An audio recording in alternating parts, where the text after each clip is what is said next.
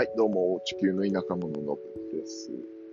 まあ、今日はですね、アディスアベバで、そのライセンスの更新の手続きであったりとか、もろもろを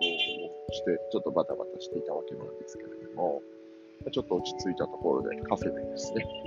えーまあ、ココーヒーでも飲みながら、ちょっと、えー録音してみています。まあ、若干外にいるので、えー、と普段よりまあ、どうなんでしょうね。ノイズが入るのかど。微妙なところではあるんですが、で、えーと、まあ、今回もね、えーライセンスの更新をしに来ているわけなんですけれども、手続き、やっぱりその EIC っていうですね、エチオピア投資委員会とでも言いましょうか。まあ、あそこが総括して、えーと、いろいろ、まあ、海外投資のね、えーライセンス関係を一気に引き受けてるわけなんですけれども、まあ、彼らの、その、事務手続き周り、まあ、アドミンのなんかこう、なんて言うんでしょう、えー手続き周りについては、昔に比べるとだいぶ分かりやすくなってきたなという印象があります。で、今回も新しくですね、えーまあ、その投資家の、その、なんて言うんでしょう、えー連絡先のデータベースを新たにね、え電子化してオンラインで管理するようにしてるみたいで、まあ、その辺のデータ入力に協力してくださいみたいなこと言われたりとかですね、まあ、いろんなところで、まあ、その進歩に近いものが見えてきているというところで素晴らしいなと思う次第です。残念ながらね、本日中に本当なら、えー、まあ、ライセンスの更新ができればよかったんですけれども、やっぱりね、その、ファシカっていうですね、えーイースター前ということで、その決済者がすでにちょっと、席を外してしまっているということで、えーまあ、週明け以降にまた改めて来てくださいと言われてしまいました。はい。ということでですね、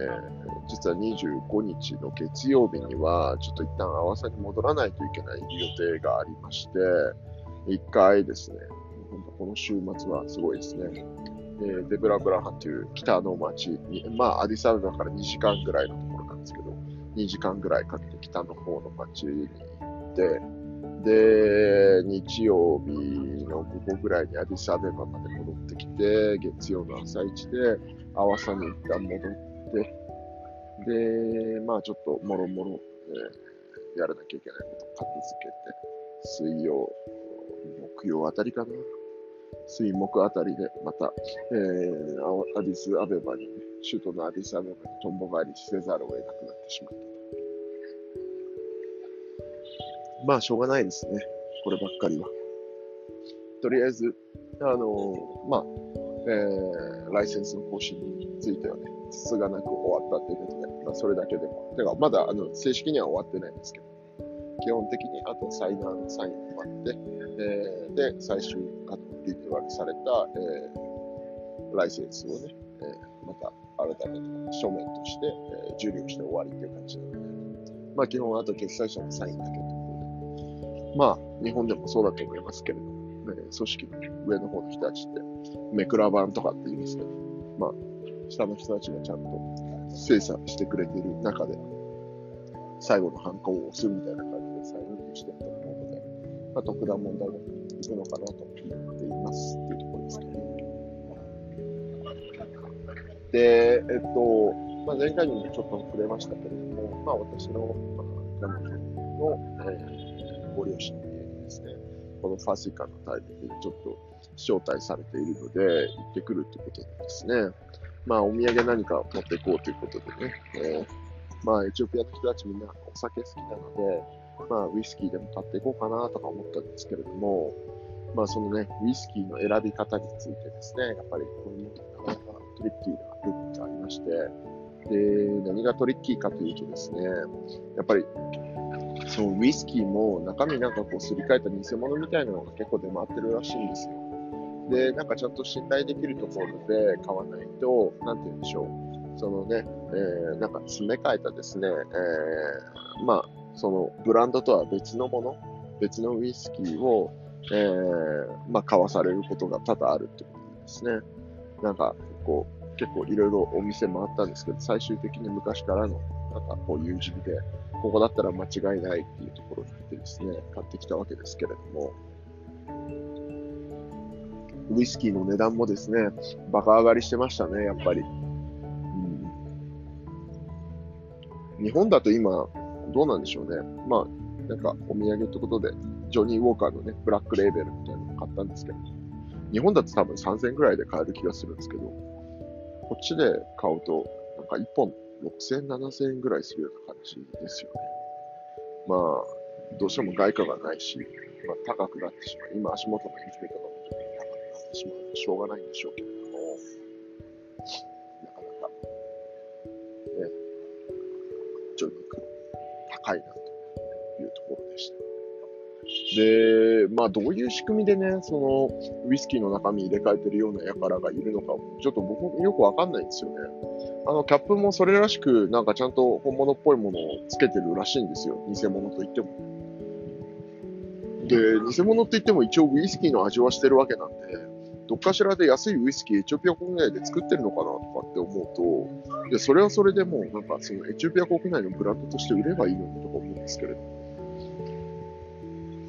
まあ、その、あれなんでしょうね、ウイスキーの空き瓶、なんかブランドのウイスキーの空き瓶回収して、それにリフィルした方が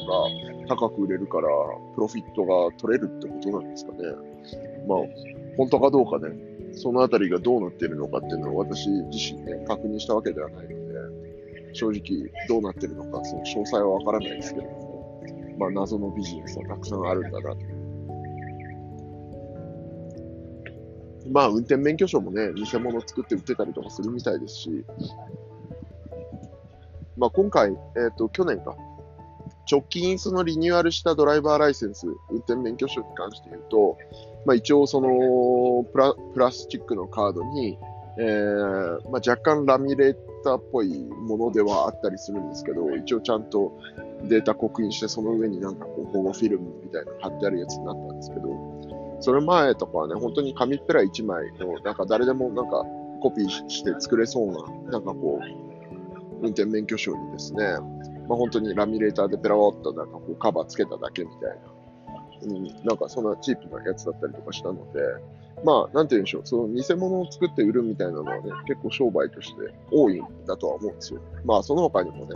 結構あるのが、えー、っと、エチオピアはあんまりその求められることないんですけれども、黄熱病のそのワクチン接種をしたかどうかのイエローカードという一般的に呼ばれる、その黄熱病のワクチン接種カードなんかもね、えー、なんかお金払うと作ってくれるとかですね。まあその、要はワクチンを打たずに、なんかその、イエローカードを作って、えー、買えるお店があったりとかですね。